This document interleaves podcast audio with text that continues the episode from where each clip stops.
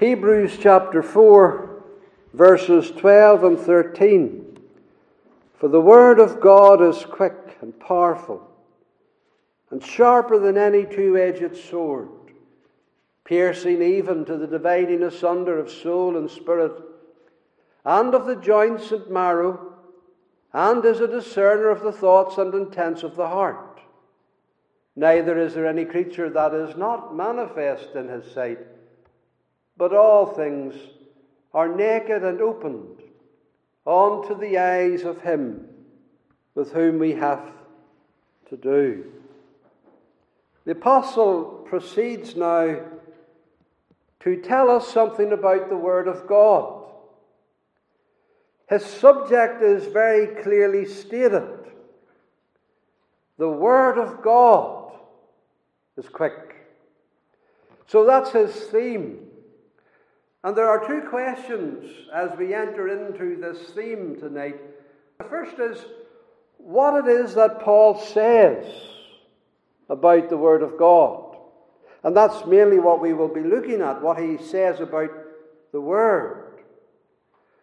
But however, there is also another question, and that is why does Paul say that? Why does he bring in this subject of the Word of God at this point? Paul is just giving two verses to it, and it looks a wee bit out of place. And we're wondering why he says this.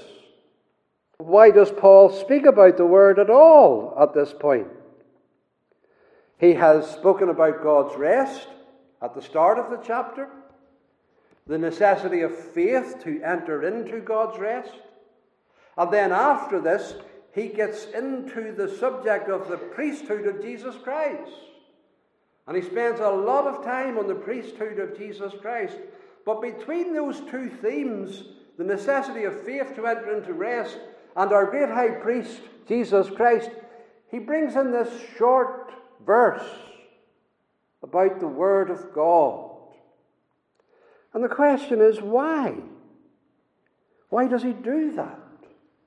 And I think there are two reasons, at least, why he brings in this theme here presently. And, and one of the reasons relates to what is said before this. And then the other reason relates to what he's going to say after this a conclusion to what's before, and a preface to what is to come. The reason why many do not enter into rest is because of unbelief. It's not because of God's Word. God's Word is not the reason why people do not enter into rest. There's nothing wrong with the Word. The Word of God is quick, the Word of God is powerful. There's no shortfall in the Word.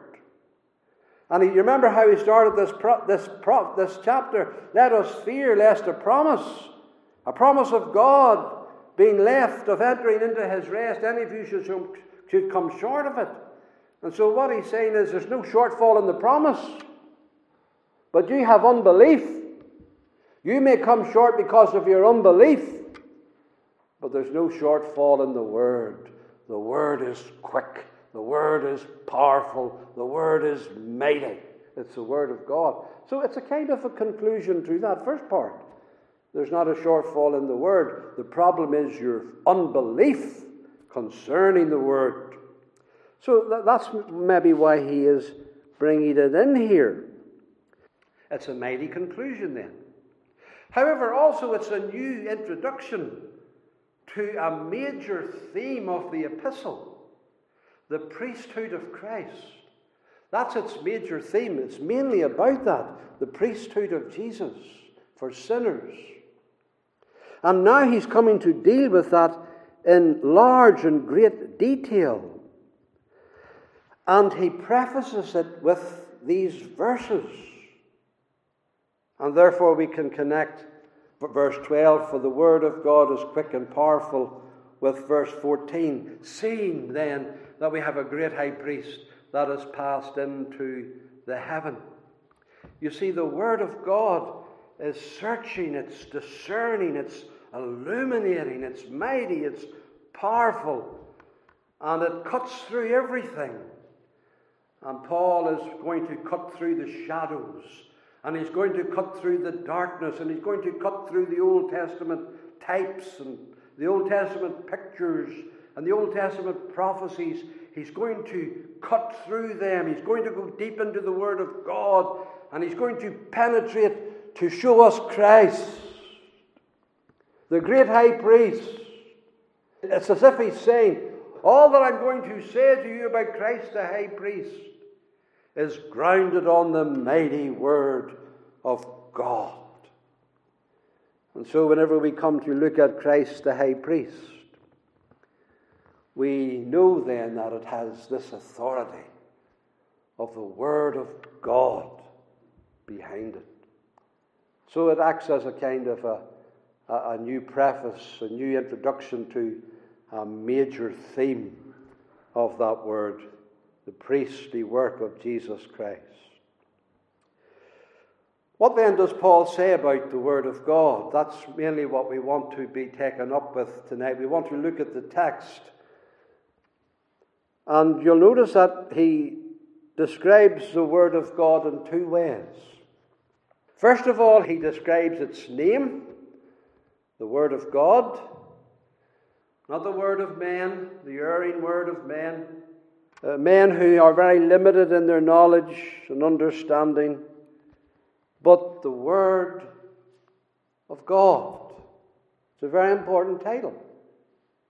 It's one of the best titles of all for the Bible. What is the Bible? It's the Word of God. And who is God? Or what is God?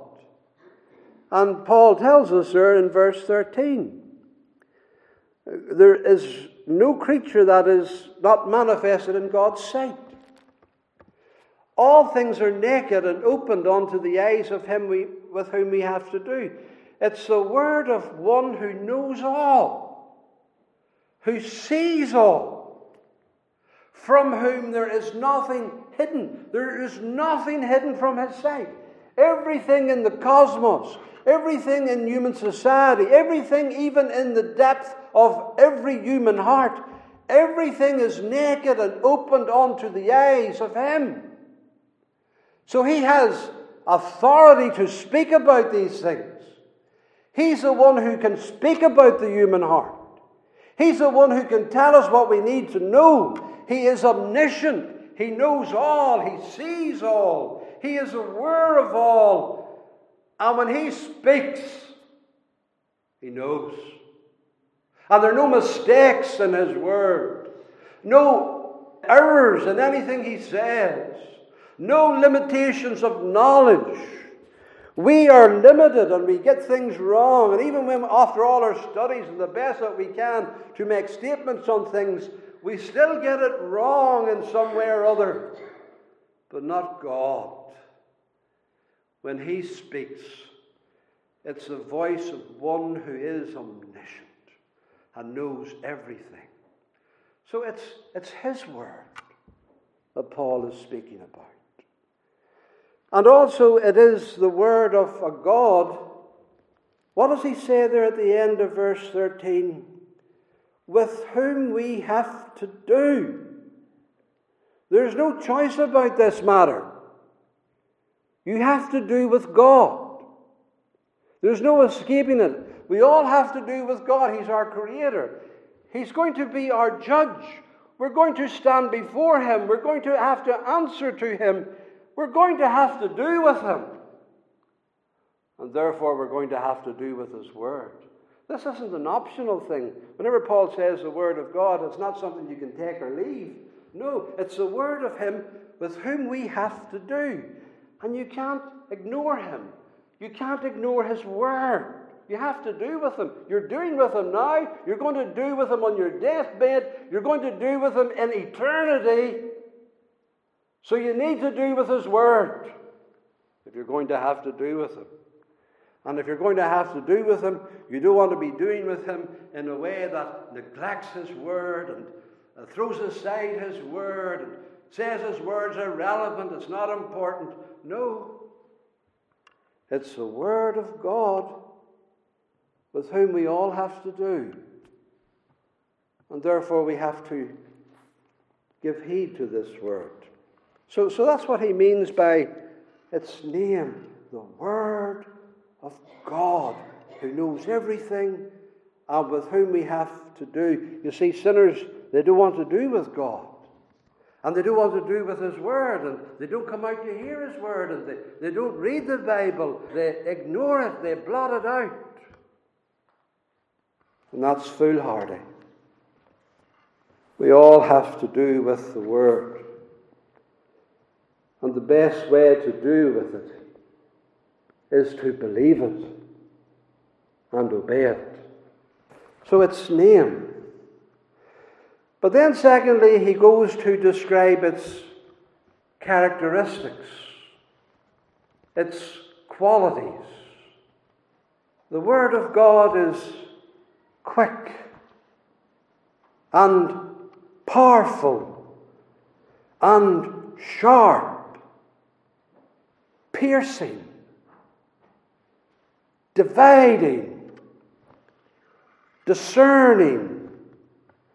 He describes all these characteristics of that mighty word of Almighty God. And the first is quick. In fact, in the Greek text, it's the very first word in the verse. Quick is the word of God. And that's the first characteristic. That's the first step as we make the climb to see what the Word of God is. The first step that we have to take is the knowledge that it is quick. Now, this word quick, it's, it's the old use of the English word that is in place here. It doesn't mean fast, not the opposite of slow but it's the old word for living. The Word of God is living. You remember how the apostle said that it was the Lord who commanded us to preach unto the people and to testify that it is He who is ordained of God to be the judge of the quick and the dead, the judge of the living of the alive when the Lord comes back again, and even of the dead who have died before he returns again. He's the judge of both the living and the dead. Something that is dead is still. Uh, motion is the sign of life. That's how we know God is living, who has created the world, because there's all this motion in the universe, all this movement of the planets and the stars and the cosmos. It's in continuous motion because the living God has imparted life to it. And the evidence of life is motion, movement. And God's Word is alive. It's living. It's something that's quick, that's moving, because it has the life not of a creature, but it has the life of the living Holy Spirit, the living Word of God. So the Bible is not something that's dead. It's not lifeless. It's not still. It is a book that has something of the unceasing life of God. It's spirit breathed, we say. It's not that it was living. No, it is living. It's living still. Even though David penned the Psalms thousands of years ago, even though the, Isaiah the prophet is dead and buried and gone, his words given by the Holy Spirit are still living. The prophets are dead, but the Word of God abides and lives on. It's spirit breathed. It has this transforming, life giving power still. It's fresh and will be fresh tomorrow and will be fresh until the day we die and until the end of the world. It's still new because it's God's breath. A God who can never die and whose word never ceases in its life giving power. The grass withers, the flower fades and falls away, but the word of God endures forever. Man's word ends up in the museums, it ends up in the libraries, it ends up being unread, it ends up being a dead letter. If at all man's words survive, and how few of man's words survive, and even those that survive have no life. They're just museum pieces, just little works of art maybe that have a little interest to some minds, but the Word of God is living and active and up to date and fresh. So that, that's the first step that Paul wants us to take. And he's not just saying it's alive like a man is alive. He's saying it is alive like God is alive. It has the life of God. And God's life is not only endless life and fresh life, but God's life is life giving life. That's really what Paul is saying. Not just that it's living like God, but it's imparting something of the life of God to sinners. It's quickening. Not just quick, but quickening. You see, God's life imparts life. That's why there's a creation. Because the life of God came into the cosmos, imparting life. Because that's what God is. He is life and He imparts life. And He wants others to enjoy His life.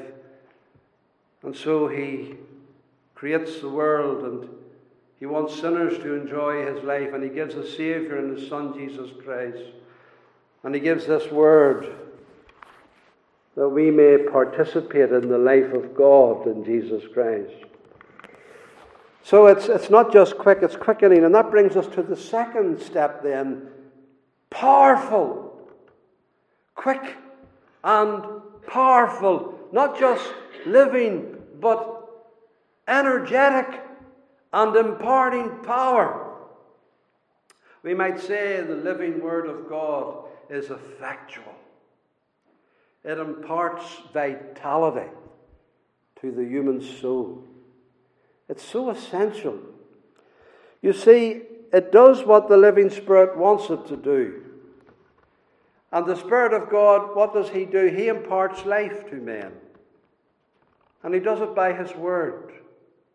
The Spirit quickens, and the Word quickens. Because the Spirit and the Word are in union. It's the Word of God, it's a quickening Word of God, powerful to change the human heart. The Bible is like Christ in that regard. You remember how he came to Jairus' daughter? She was dead. You remember how he stopped the coffin of the widow's son who was dead? You remember at the graveside of Lazarus who was dead? But Christ came with his word, the mighty word of God. Arise, Lazarus, come forth. And life is imparted by that word. And so the Bible is, is Christ coming to dead sinners and speaking and imparting life to them. The Bible is Christ coming to dead saints, saints who are sluggish and lifeless. And it is Christ coming to them and reviving them and quickening them. It's only through the Word that this takes place. My sheep hear my voice, my word, and they follow me. And that's how we were converted by the Word of God when we were awakened. Whenever we rose up from our tomb of death and came forth to endeavor to humbly yet feebly follow Jesus Christ, it wasn't the eloquence of a preacher who raised us up to do that. It was the powerful Word of God that did that, that imparted the life and the grace. Being born again, not of corruptible seed, but of incorruptible, by the word of God, which liveth and abideth forever. This living word of God quickened us, regenerated us. Remember how we saw in the Psalm 119 I will never forget your precepts, Lord. I will never forget your word, because with it thou hast quickened me. He knew it was a living word, a powerful word, a quickening word. The sinner is like that dead man who, whenever he was let down into the grave and, his, and he touched the bones of the prophet, he became alive again and lived. And that's what the Word of God is like. We're dead. But when we touch the bones of the prophets, and when we touch the bones of the apostles who give the Word of God, then life is imparted, and we are revived and refreshed. The Word of God is powerful to revive us, powerful to quicken us.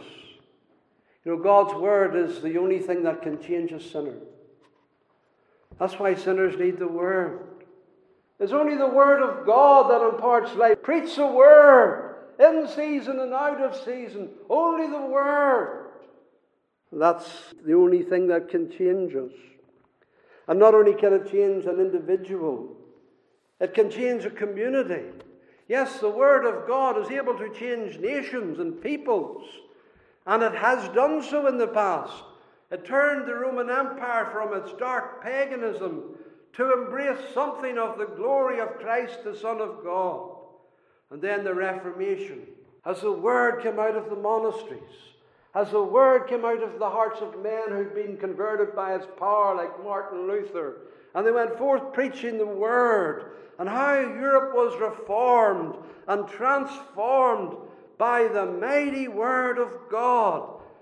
It brought a community out of popery to sing the praises of the Lamb. It raised men out of darkness to begin to sing a new theme that had long lain hidden in the soil. The Word of God alone, the Scriptures alone bring light the scriptures alone bring life to people. And so a new sound went throughout Europe to the law and to the testimony.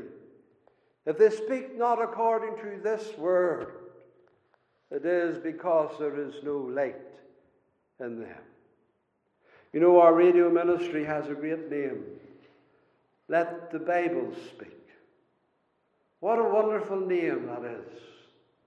And that's all we have to do. Let the Word of God speak. Let the Word of God go forth. We don't have to be embarrassed by it. We don't have to add anything to it. We don't have to paint it and colour it up and package it. No, we just let it speak. We just let the Word of God go forth. For it is powerful mighty to save. The word is devil defeating, Satan destroying. The weapons of our warfare are not carnal, not weak, but mighty, mighty through God to the pulling down of strongholds, even the strongholds of Satan. Because the word of a king is powerful and the greatest king of all is God. And how powerful then must his word be? Every saint has experienced something of this. Every saint knows something of the power of Scripture to comfort, the power of Scripture to encourage, the power of Scripture to chase away the darkness, the power of Scripture to lift us up and to raise us up, the power of Scripture to bring us to Christ, the power of Scripture to take us by the hand and lead us on with God. The power of Scripture to awaken us and to convict us and to convert us. The power of Scripture when we feel its smile upon us. Our country wise, when we're in sin, we feel its frown upon us. And thus it humbles us, but also strengthens us. The apostle takes us another step because he says, and sharper. And this third step is the most important step of all. He brings us to a kind of a landing here quick, powerful, but sharper.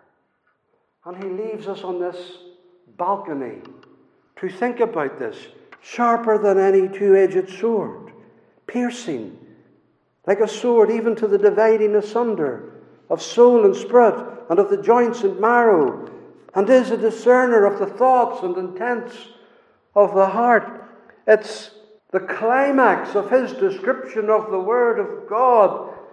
It's not only quick and powerful outside of us, but it penetrates. It goes where it's meant to go, into the human heart. It cuts, it enters, it goes deep. It goes deep into the human soul because that's what it's meant to do.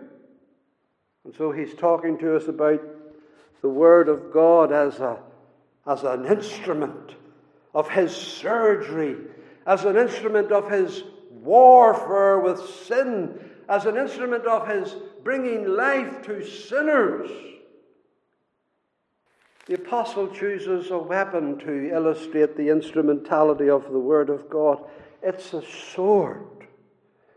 It's not a work of art to just admire. Yes, we look at it as it's literary. It's wonderful literature. It's wonderful poetry. It's wonderful narrative. All its literary forms are unique. It's a work of art. It's wonderful paintings. We admire it for its artistry. It's a museum piece. It's an archaeological piece. It's a piece of culture. It's something that we can admire and enjoy. But that's not mainly what it's about. It's about getting into the human heart, to penetrate into your soul, to change your heart and soul. It's a weapon. It's not just a work of great literature, though it is that. It is the sword of the Spirit.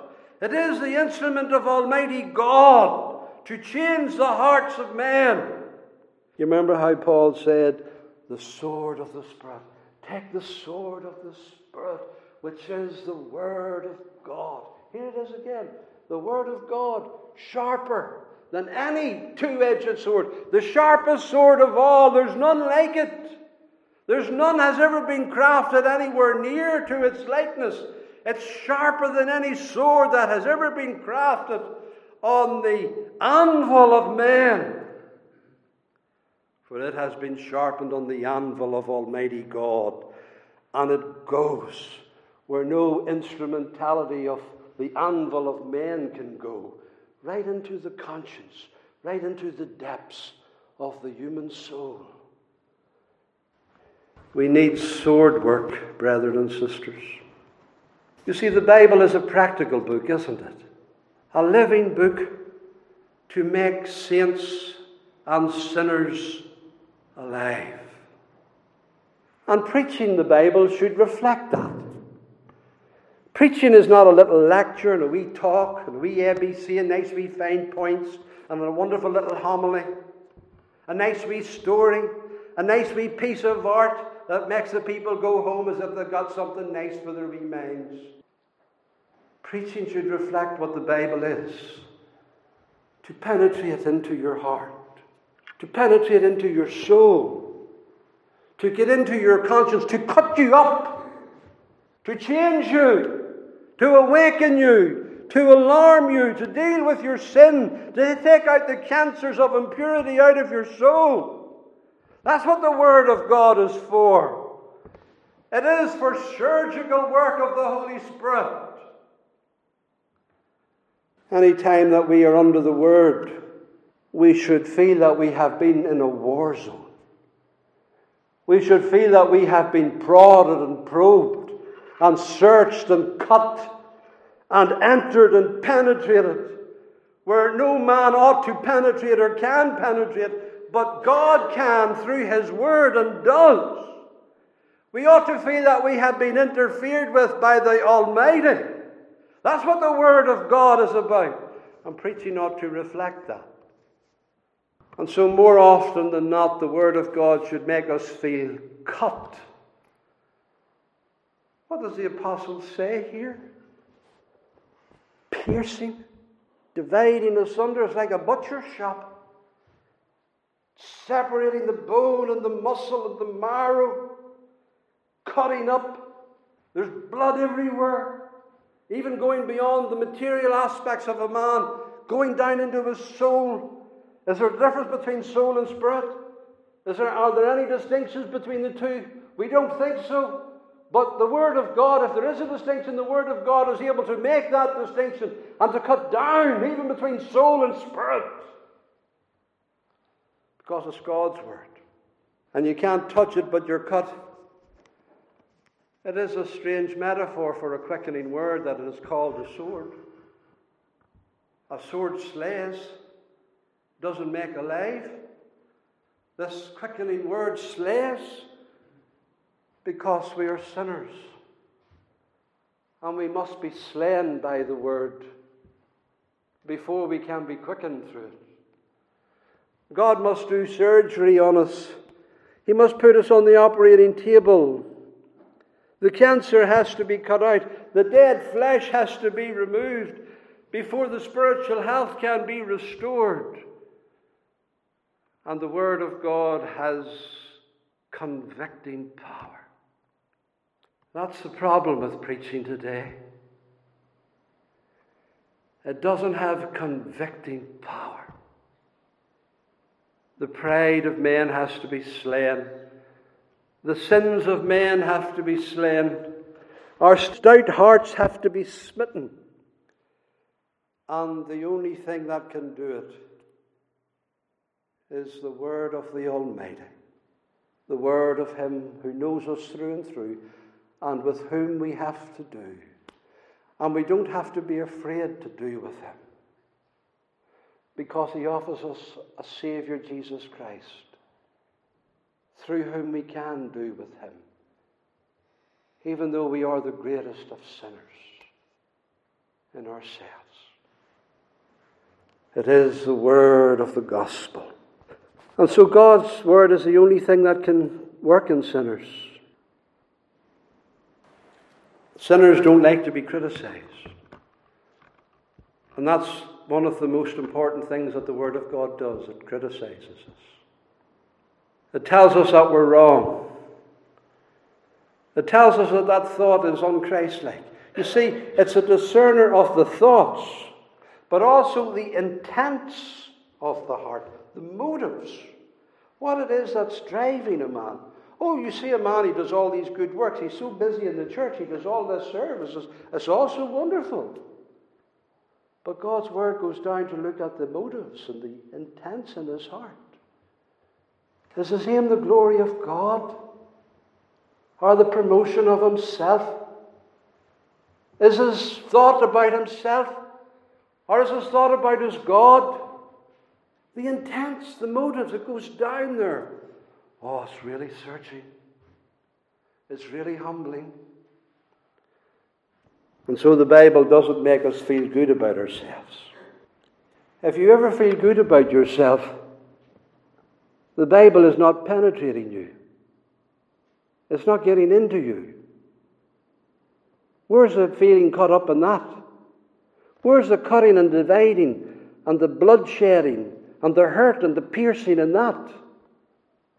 We should feel the word piercing. What does this mean then in your life? And very quickly, I close with just a few thoughts of application. Well, it means, congregation, that we should love and reverence God's holy word, that we should have complete confidence in it, that we should see that it's vital in our life. That God wishes me well, and God wishes me better, and God wishes me health, spiritual health. And He has given the Word to bring that about. And He wants to put us on the operating table, to be under the searching ministry of God's Word.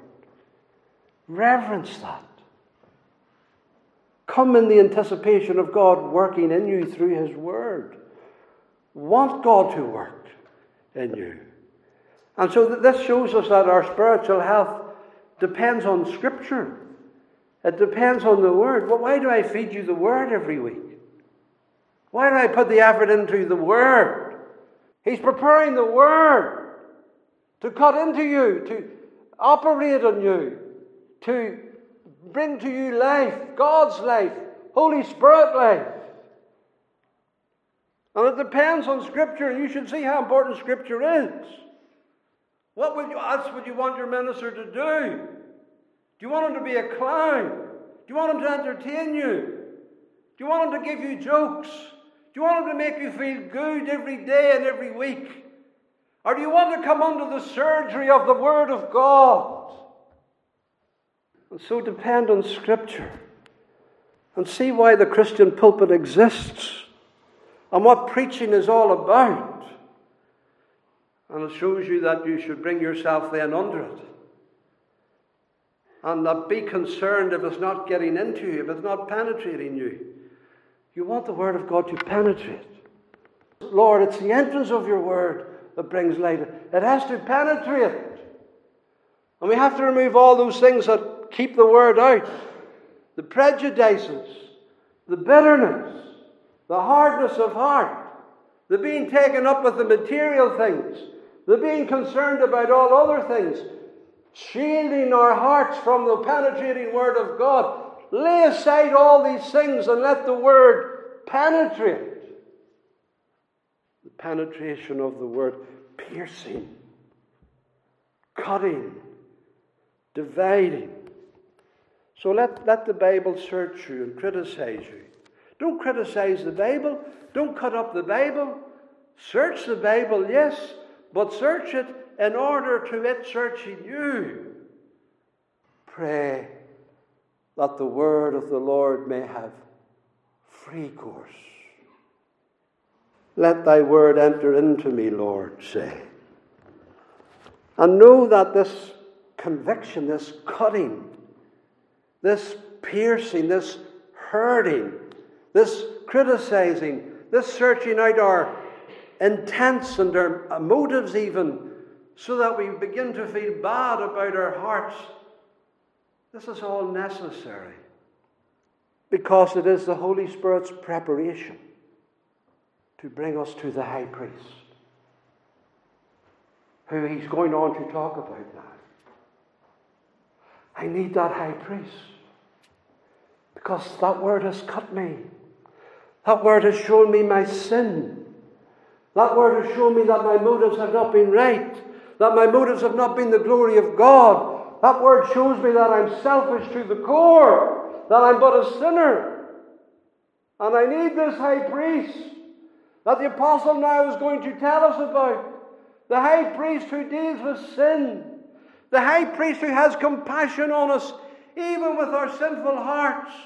The high priest who will bring us to God in his marvelous grace if we turn to him and believe on him. And so the Word of God is the preparation for us to come rightly to that great high priest. The Word of God is what makes us feel our need of a Saviour and of the cleansing blood that can enter into those dark chambers of the human heart where such depravity has been seen by the Word of God. Oh, let us not fear to be searched by Scripture. Because the more it searches us, the more it drives us to Jesus Christ, our blessed Saviour. And to Him be all glory.